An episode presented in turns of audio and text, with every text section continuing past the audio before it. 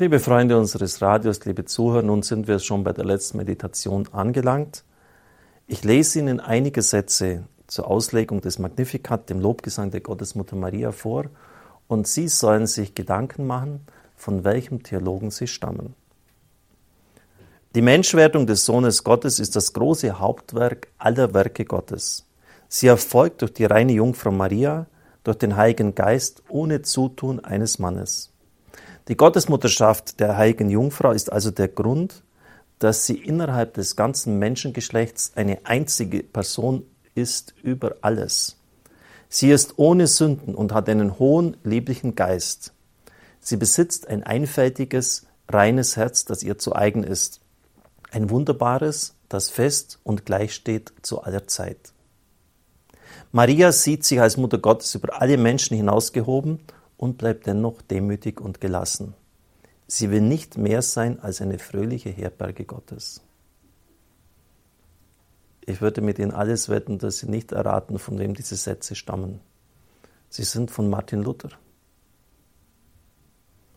Er empfand für Maria eine große Hochachtung. Die evangelische Kirche feiert heute das Reformationsfest. Gerade der Rosenkranz gilt als Ausdruck einer besonders katholischen Frömmigkeit und stößt in evangelischen Gemeinden eher auf Unverständnis. Sie merken aber, es ist nicht so einfach mit der konfessionellen Zuordnung. Als Mönch des Augustinerordens musste Martin Luther, wie vorgeschrieben, die Rosenkranzgebete verrichten. Trotz aller möglichen Einwände blieb Martin Luther dem Rosenkranzgebet immer verbunden.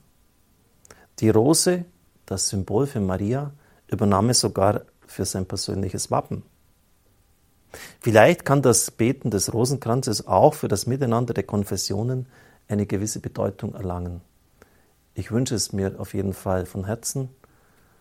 Beten wir auch für die Einheit der Christen, die durch menschliche Schuld auf beiden Seiten verloren gegangen ist. Damit enden diese Meditationen. Alles Reden, alles Resonieren, alles Denken nützt nichts. Nehmen Sie den Rosenkranz zur Hand, sammeln Sie sich vorher, bitten Sie um Gnade Laden Sie die Mutter Gottes, Ihren Schutzengel ein, mitzubeten und Sie werden sehen, dass Ihr Leben sich verändert. Ich würde nicht vor Ihnen sitzen, wenn ich den Rosenkranz nicht entdeckt hätte. Ich würde heute wahrscheinlich über den Wolken fliegen, als Flugzeugführer irgendwo bei Lufthansa oder sonst irgendetwas tun, aber auf gar keinen Fall hier sitzen.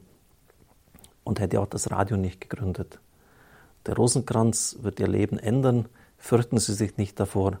Es wird eine Änderung zum Guten sein wünsche Ihnen alles Gute und Gottes Segen.